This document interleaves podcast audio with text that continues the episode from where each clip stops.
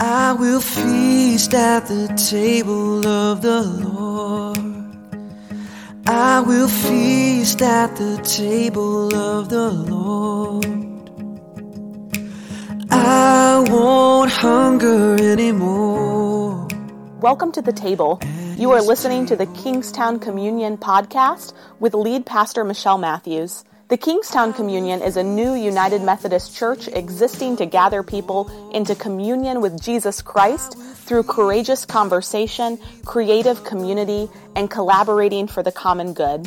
For more information about upcoming events and opportunities to serve, visit our Facebook page, facebook.com forward slash Kingstown Communion. We're glad that you're listening along with us. If you live close by, we hope you'll join us for worship in person. And if you ever feel so inclined to help us by giving financially, you can do so on our website, kingstowncommunion.net.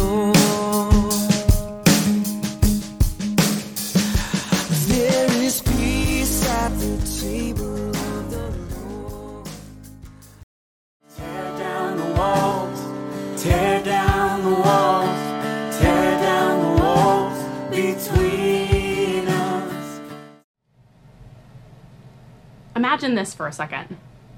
You're you're on the phone and the conversation's getting pretty intense. And you know you know they're going to ask you for something. And finally they do. Finally they say, "Can you come please? Please, I need you. Can, can you come?" And and and you say trying to set up healthy boundaries for yourself. I'm I'm sorry, I just can't come right now. I just I just can't come right now.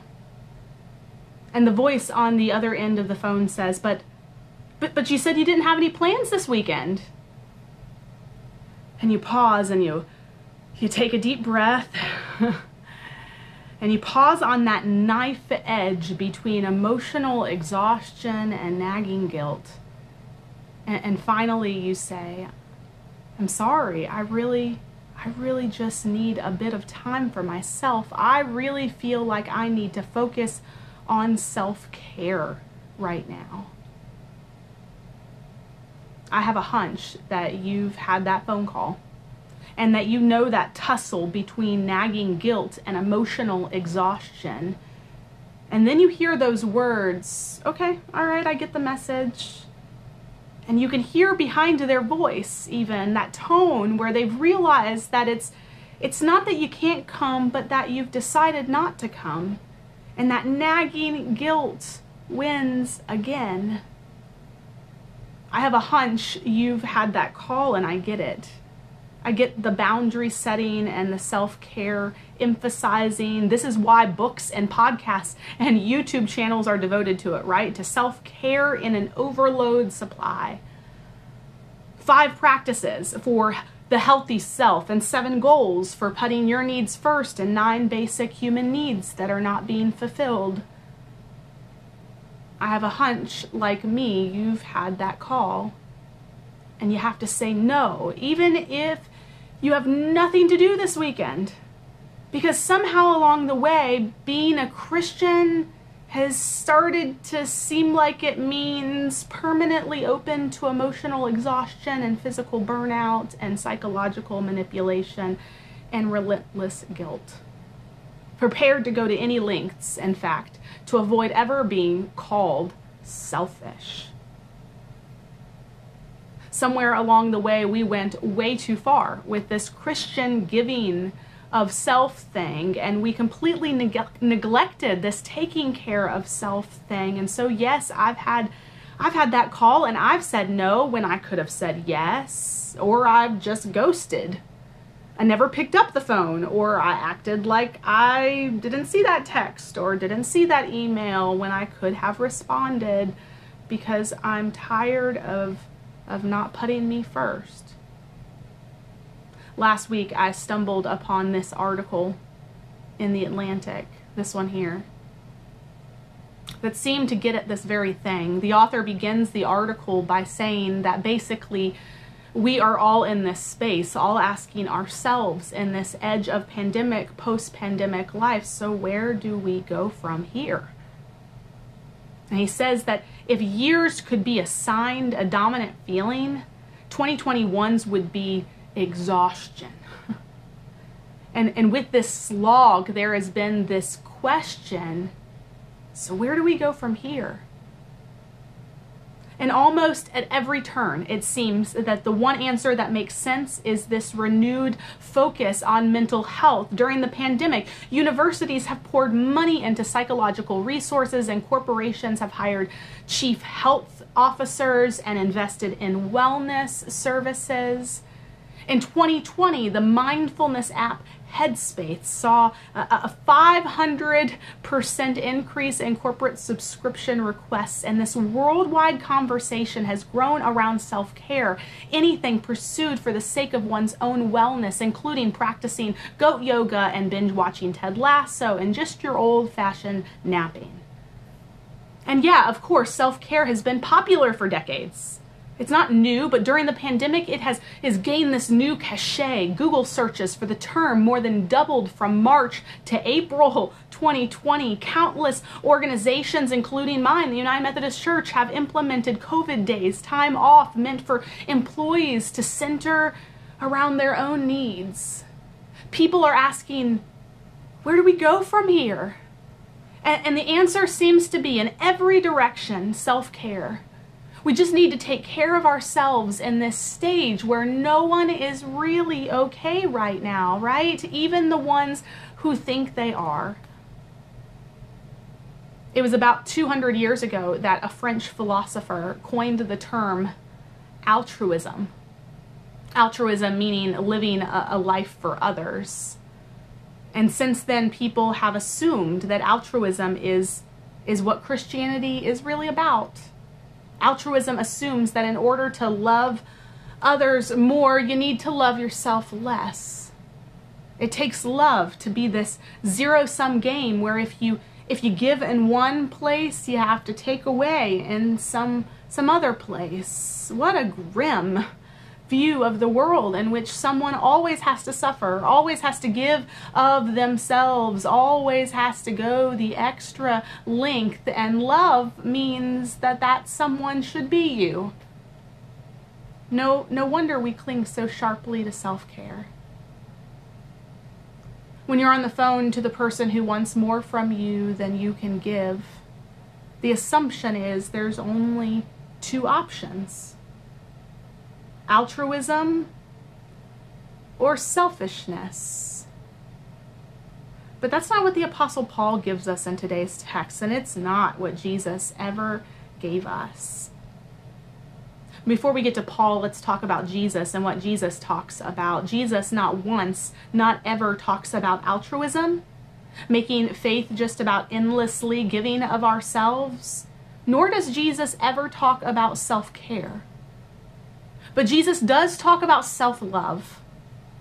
Some of Jesus' disciples ask him which commandment in the law is the greatest. We've read the scripture a million times. You know this one. And he replies, You shall love the Lord your God with all your heart and with all your soul and with all your mind. And this is the greatest and the first commandment. And a second is like it. He says, You shall love your neighbor as yourself.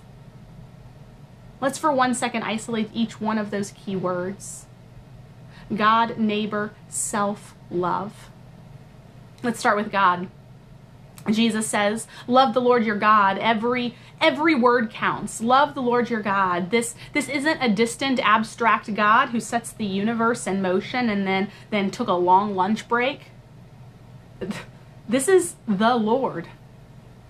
That, that's the God whose name was so holy that they couldn't say it out loud, whose face was so wondrous they couldn't look upon it whose heart was so passionate. They, they wrote book after book after book about, about his constancy in the face of Israel's faltering response.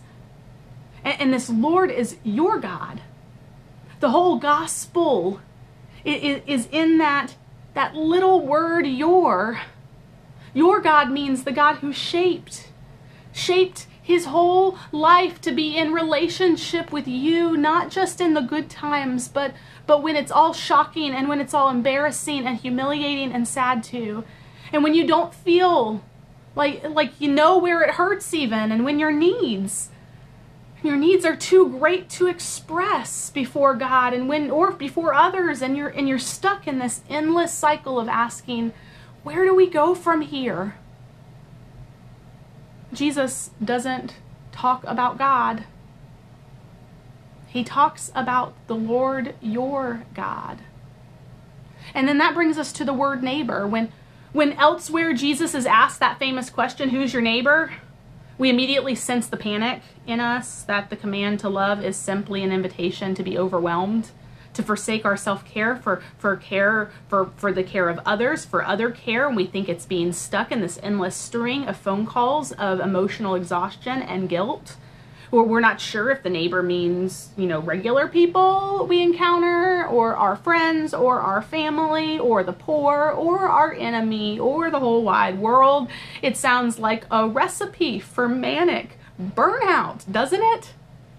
And so the political right talks about responsibility for individual neighbors, but that sounds like shorthand for lowering taxes. And, and the and the political left talks as if it's loving your neighbor if if something you as something that you can just arrange for the government to do on your behalf right? The trouble is be because we're we're unclear about these words of God and neighbor we have no idea what to say about ourselves and so to use academic jargon you, could say the project of modernity is to create a freestanding self that doesn't need God and doesn't need neighbor, resulting in this never ending emphasis and lifting up of self care. And how's that project going? Really, I wonder. Well, despite airport bookshops crammed with self help manuals and limitless advice on what diet and activities will benefit your toddler, we, we don't seem to have gotten any happier, are we? We haven't stopped asking. So, God, where, where do I go from here? With increasing affluence, we have fewer things to blame for the confused selves that we still have. And it's all just a sign that the, the project of self care, of creating a self that doesn't need God or neighbor, well, it is not going too well. So, so what has Christianity really to say? on that on, on the subject of self-care. For, for Christians, God and neighbor come as as this package deal in the figure of Jesus. Jesus shows us what God looks like, the Lord God whose life is shaped to be with us. And Jesus shows us what our neighbor looks like. And, and when Jesus says, You shall love the Lord your God with all your heart and with all your soul and with all your mind, and you shall love your neighbor as yourself, there, there's only one place to go to form an understanding of ourselves. You can never fully know yourself and what you need, but you can be fully known. Jesus knows you better than you know yourself. Jesus is hurt by the thoughtless things you, you never knew you'd done and delighted by the unconscious gestures you never realized you'd made.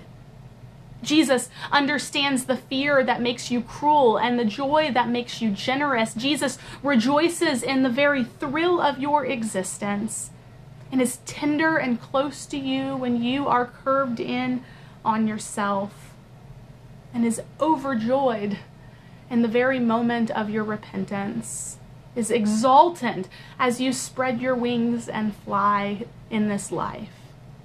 Jesus is the heart within your heart. And Jesus adores you. If none of this were true, of course, we'd just be selfish. Selfishness says no one's looking out for me, so so I'd better take as much as I can while I can, read all the best self-help books, listen to all the best self-discovery podcasts so that I know myself well enough when things go bad. Unfortunately, this is much of what self care becomes. But self love, the Jesus way, self love the Jesus way is something altogether different. It's, it's letting yourself be loved by Jesus and to be so energized and transformed by that love that giving of time and giving of money and giving of affection and giving to a community and serving your neighbor and serving the church and being a part of something bigger than yourself becomes the self care you actually crave. This is what Paul is talking about today in Acts 20. Did you hear it? Paul says, You yourselves know how I lived among you all these years, from that first day in Asia, serving the Lord with humility, enduring the trials that came our way. And I, in all of that, did not shrink from doing anything helpful, proclaiming the message to you and teaching you publicly from house to house as I testified to all of you, both Jews and Greeks, about the repentance toward God and faith toward our Lord Jesus Christ. And now, as a captive to that spirit, I'm on my way to Jerusalem now, but I have a message for you. I have a message for you today. Here, listen in to this word. This will be the word that I leave with you be careful. Be careful and keep watch over yourselves and over all the flock of which the Holy Spirit has made you overseers. Be careful and watch yourself to shepherd the church of God that that you don't become so individually minded so self self care driven because it's like wolves eating away at the sheep. Some, even from your group, are going to come distorting that truth and entice you to follow them and tell you that the way the way for inner peace, the way for inner harmony, the way for grace is to focus on self, to give to self, to pour into self, to find a little more time for self. And you know yourselves. You know that I worked with my own hands for myself, but also for my companions in all this that I have given you over these many years and all that I have, have taught you these many years, Paul says, remember the words of Jesus Christ above all and among all, for he himself said, It is more blessed to give than to receive. Hear these words from Paul. And let's return to that article for a second. Sure, self care is vital, the author says, but, but its efficacy is specific. It's especially good at softening anxiety, right? Profound distress, saturating people's lives in 2020, and self care probably protected against it. However, that distress was surprisingly short lived, as many studies have reported acute mental health problems peaked early in the pandemic and then quickly subsided. But that doesn't mean people are doing well, right? For many, the pandemic's long tail has replaced intense distress with this kind of languishing, this loss, this Groundhog's Day, leaving us always asking, where do we go from here? And though self care soothes, it has this way of being far too individualistic in the long run like Paul says. Me time is great. Self care is important, this author continues, but real human flourishing is found with others gathered together for a common purpose. In fact, research has shown throughout the years that the greatest way to bolster one's sense of self and, fulfill one's greatest needs is to show up with and for others for a common and passionate purpose. In one study, in fact, people were randomly assigned to spend money on either themselves or someone else. And then were asked how much they agreed with statements such as, My life has a clear sense of purpose. And over and over and over again, those who spent their money and their time on others and in community and for things bigger than themselves reported feeling greater meaning greater self worth, and greater connection. Jesus talked about it, Paul talked about it. And so, where do we go from here?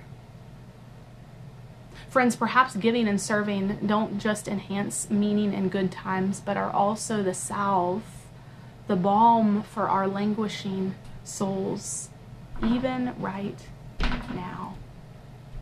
This church is an opportunity for you to, to tap into that salve, to tap into that, that balm for your weary soul. Perhaps you have been convinced that the thing you need right now is to take care of yourself. I promise you that the, the guarding and participation and giving to a community like Kingstown, that is the self care your soul is craving. That is, that is the soul care your spirit is craving. That's what Jesus always talked about. And that's what Jesus always wanted for you. That kind of self love that happens when others join with you in loving loving each other and loving all the world. I offer this to you in the name of God the Father, in the name of Christ his Son, in the name of the Holy Spirit. Amen. Amen. Would you pray with me? God, we we gather virtually this last this last sermon of this series asking these important questions. Where are you from? What do you need? Where does it hurt? And where do we go from here? It's it's it's funny this this what do you need often is answered. Well i just need some some time to myself. I just need to take care for me and mine. I just need i just need some self-care. And somehow when we when we answer like that unfortunately what we notice is that it never works we're still always left asking you, God, where? Where do I go next? What do I do next, God? Where do I go from here? I feel like I'm drowning. I feel like I'm suffocating. I feel lonely. I feel depressed. I feel isolated. I feel like I'm just in the grind. I feel like I'm numb. It's funny God, that in Jesus you met people like that all the time. And you never said to them, Well, go home, put your feet up, take a day off, make sure to care for you. Every time you met somebody feeling exhausted, exhausted, God, in Jesus you said, Come to the table. Come on, join us over here. Join us in what we're doing. Bring bread, offer thanks. Be here with us at the table. Offer your presence, offer your prayers, offer what you have to give. Offer your time, and in that you will find that soul care you have been craving. Because in that you will find Jesus. God, we want that for ourselves and we want that for all the world. That's why we created this community, the Kingstown Communion. We pray for, for this community. We pray for the growth and the vitality of this community and the work that we do here at Kingstown. And I pray for each person, God, in this congregation, wherever they may be today. I pray for them that they would feel that tug from you would know from you how they are being called to give of their time, how they're being called to give of their resources, their money, their desire to serve to this church that is ours.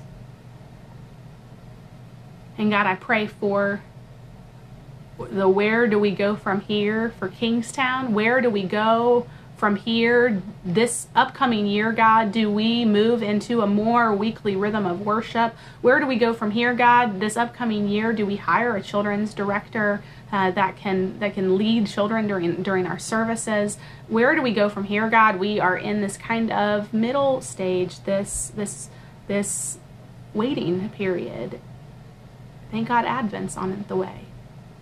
We ask this question, God, and I ask that that, that question would be answered in community. That each person here today would be asking, where does this church go from here, and how might I be a part of that? Tug at our hearts, God, so that we might give everything to you, so that we might come to your table ready to have our souls, ourselves renewed by, by the grace that is found in community around a common purpose. We join now in a common prayer around a common purpose, which is the gospel of Jesus Christ. We join in that prayer that Jesus taught us to pray. Our Father who art in heaven, hallowed be thy name. Thy kingdom come, thy will be done on earth as it is in heaven. Give us this day our daily bread, and forgive us our trespasses, as we forgive those who trespass against us. And lead us not into temptation, but deliver us from evil. For thine is the kingdom and the power and the glory forever. Amen. Amen. We thank you for the ways that you are considering giving to our church. Um, this is the month of November is our time of making commitments um, in the life of this church for 2022. It matters that you give financially, and it matters that you give of your time. Um, we will not be able to move into a weekly rhythm of worship in any way at any time if we don't increase our giving in 2022 um, to 170,000, which is only 10,000 more from the previous year, but that would allow us to rent hayfield more often, and if we don't increase our our number of volunteers making that happen on a Sunday, um, it's it takes 10 people every Sunday, eight to 10 people setting up at 8:30 to make this happen, and it's a gift, and it's a calling for all of us. Let us, none of us, just sit by and receive without giving towards it. If you would like to give and you're feeling called to give today or any time within this month of November, you'd like to make a commitment, you can do that at kingstowncommunion.net slash pledge. Tear down the walls, tear down the walls, tear